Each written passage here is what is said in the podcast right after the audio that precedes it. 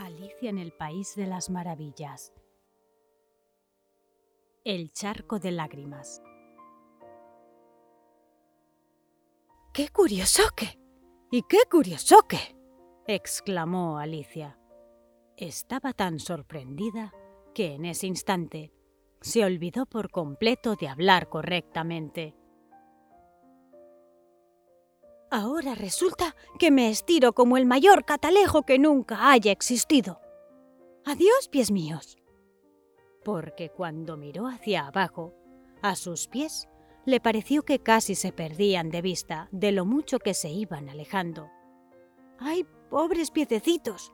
Me pregunto quién os pondrá ahora los zapatos y las medias. Seguro que yo no podré. Estaré demasiado lejos para ocuparme yo misma de vosotros. Tendréis que arreglároslas lo mejor que podáis.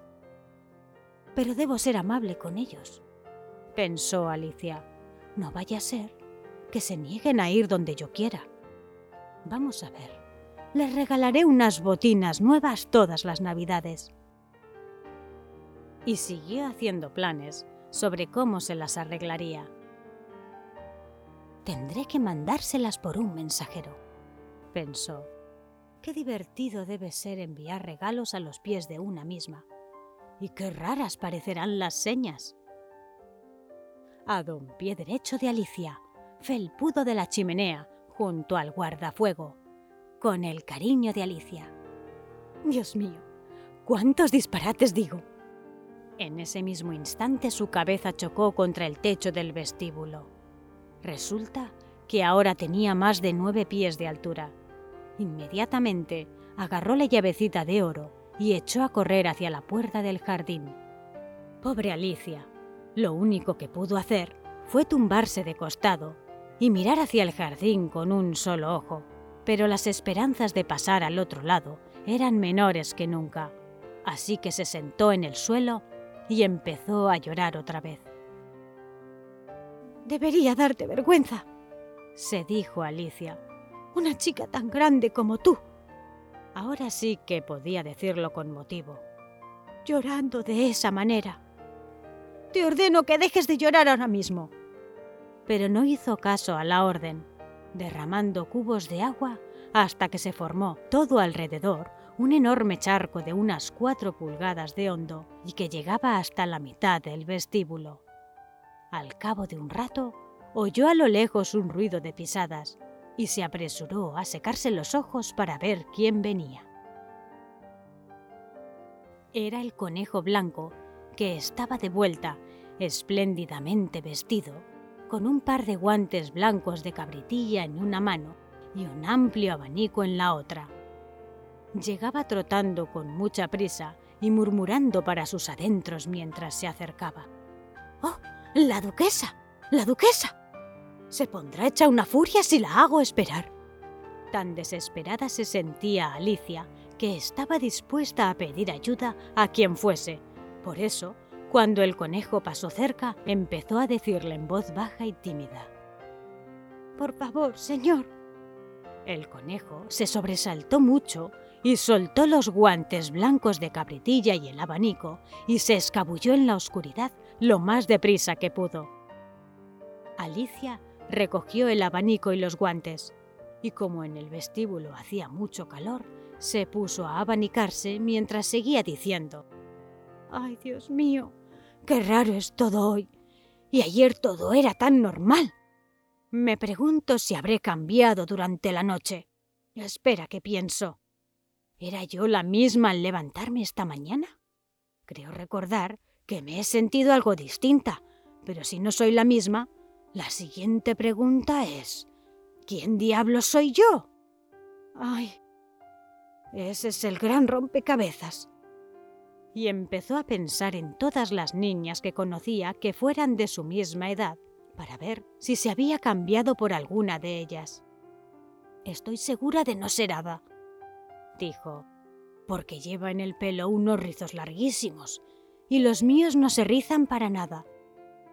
Y estoy segura de que no puedo ser Mabel, porque yo sé muchas cosas, y ella, bueno, ella no sabe casi ninguna.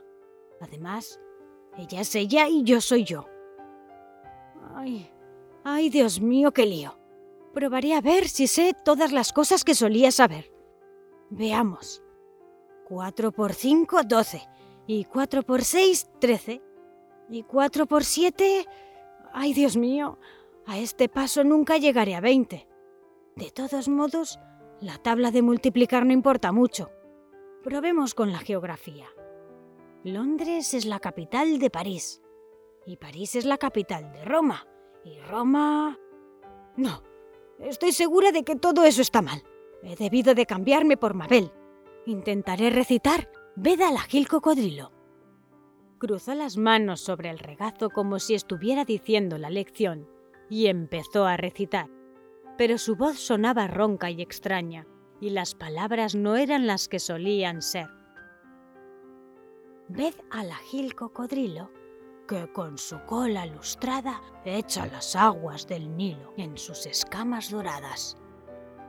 Vedlo como abre los dientes. Qué alegría cuando bebe y abre a los pequeños peces su boca sonriente. Estoy segura de que no son las palabras exactas, dijo la pobre Alicia. Y sus ojos volvieron a inundarse de lágrimas mientras continuaba. Después de todo, debo de ser Mabel y tendré que ir y vivir en esa casita miserable y no tendré juguetes con que jugar y hay cuántas lecciones que aprender. No estoy completamente decidida. Si soy Mabel, me quedaré aquí. Será inútil que asomen la cabeza y digan, anda, sube, querida me limitaré a mirar hacia arriba y decir, entonces, ¿quién soy? Decídmelo primero, y si me gusta ser esa persona, subiré. Si no, me quedo aquí abajo hasta que sea alguna otra, pero... Dios mío. exclamó Alicia con un repentino y nuevo brote de lágrimas. ¿Cómo me gustaría que alguien se asomara? Estoy tan cansadísima de estar aquí completamente sola. Al decir esto, bajó los ojos a sus manos y quedó sorprendida, porque mientras hablaba, se había puesto uno de los pequeños guantes blancos de cabritilla del conejo. ¿Cómo puedo haberlo hecho? pensó. Debo estar menguando otra vez.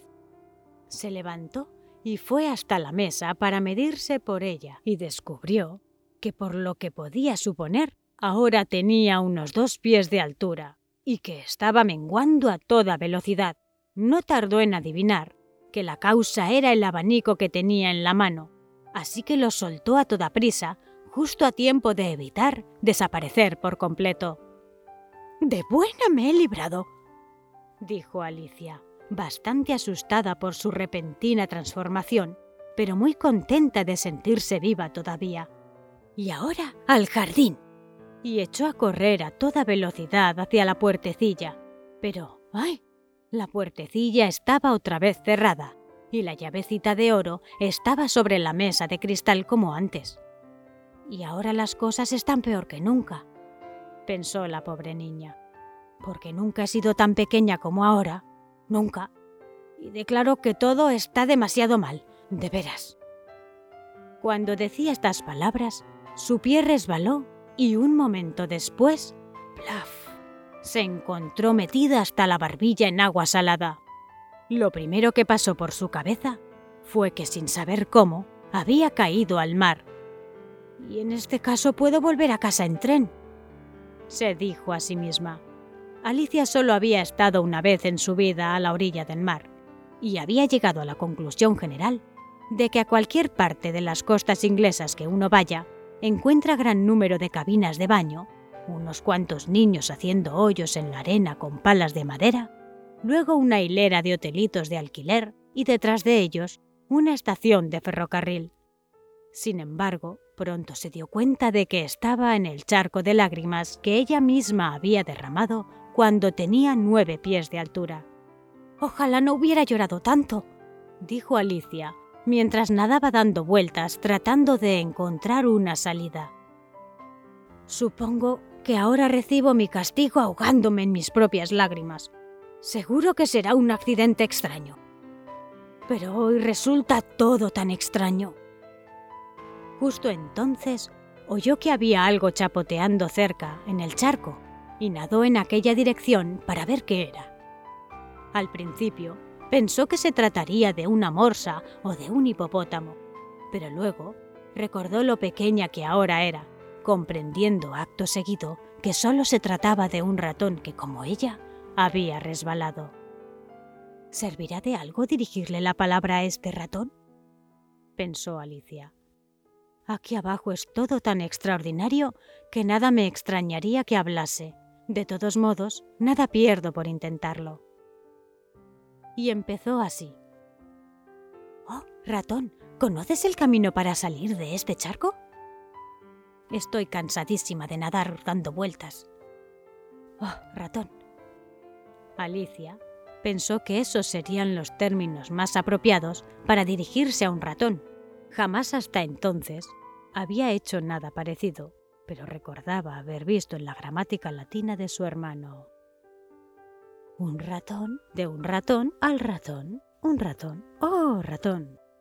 El ratón la miró con curiosidad y a Alicia le pareció incluso que le guiñaba uno de sus ojillos, pero no dijo nada. Quizá no entienda inglés, pensó Alicia. Me figuro que es un ratón francés que llegó aquí con Guillermo el Conquistador. Porque a pesar de sus conocimientos de historia, Alicia no tenía una noción demasiado clara de cuándo había ocurrido nada. Así pues, empezó de nuevo. Où est ma que era la primera frase de su gramática francesa. El ratón dio de repente un brinco fuera del agua, y pareció que todo él temblaba de espanto. ¡Ay! Le ruego que me perdone, exclamó rápidamente Alicia, temiendo haber herido los sentimientos del pobre animal. Se me olvidó por completo que a usted no le gustan los gatos. No me gustan los gatos, gritó el ratón con voz chillona y apasionada. ¿Te gustarían a ti si tú fueras yo? Bueno, quizá no, dijo Alicia en tono conciliador. No se enfade por eso. Aunque me gustaría poder presentarle a nuestra gata Dina, creo que se enamoraría usted de los gatos solo con verla. Es tan tranquila y tan adorable, continuó Alicia a medias para sus adentros mientras nadaba perezosamente en el charco y ronronea con tanto primor cuando se sienta junto al fuego, lamiéndose las patitas y lavándose con ellas la cara. Y es una cosa tan suave y tan deliciosa de mecer. ¿Y caza también ratones? ¡Ay! Discúlpeme, exclamó Alicia de nuevo, porque esta vez el ratón se había erizado por completo y ella estuvo segura de haberlo ofendido realmente. Si no le gusta, no hablaremos más de ella. Nosotros, nosotros no volveremos a hablar, gritó el ratón, que temblaba hasta la punta de la cola. Como si fuera yo el que se empeña en hablar de ese tema. Nuestra familia siempre odió a los gatos. Son unos bichos viles, bajos y vulgares. No quiero volver a oír otra vez esa palabra. No volveré a hacerlo, dijo Alicia apresurándose a cambiar de conversación. ¿A usted, a usted le gustan los perros? El ratón no contestó, y por eso Alicia continuó llena de ansiedad. Hay cerca de nuestra casa un perrito que me gustaría enseñarle. Un pequeño terrier de ojos brillantes, ¿sabe? Y con un pelo marrón largo y todo lleno de rizos. Y corre a buscar las cosas cuando se las tiras. Y sabe ponerse a dos patas para pedir la comida. Y muchas otras cosas. Tantas que no recuerdo ni la mitad de ellas. Y es de un granjero, ¿sabe? y dice que le ayuda mucho y que no lo vendería ni por 100 libras. Dice que le mata a todas las ratas y... ¡Ay, Dios mío! exclamó Alicia en tono lastimero. Me temo que he vuelto a ofenderlo. Porque el ratón se alejaba de su lado nadando a la mayor velocidad posible y produciendo a su paso gran agitación en el agua del charco. Por eso Alicia lo llamó en tono muy suave. Ratoncito querido, Vuelve aquí y no hablaremos nunca más de gatos ni de perros si no te gustan. Cuando el ratón oyó esto, dio media vuelta y nadó despacio hacia ella. Su cara estaba completamente pálida. De cólera, pensó Alicia. Y dijo en voz baja y temblorosa, Vamos a la orilla y, te cuento mi historia. Así comprenderás por qué odio a los gatos y a los perros. Salieron del charco justo a tiempo, porque estaba llenándose de pájaros y de los demás animales que se habían caído en él. Había un pato, un dodó, un lori y un aguilucho, y varias otras extrañas criaturas más. Alicia encabezó la marcha y toda la banda se puso a nadar hacia la orilla.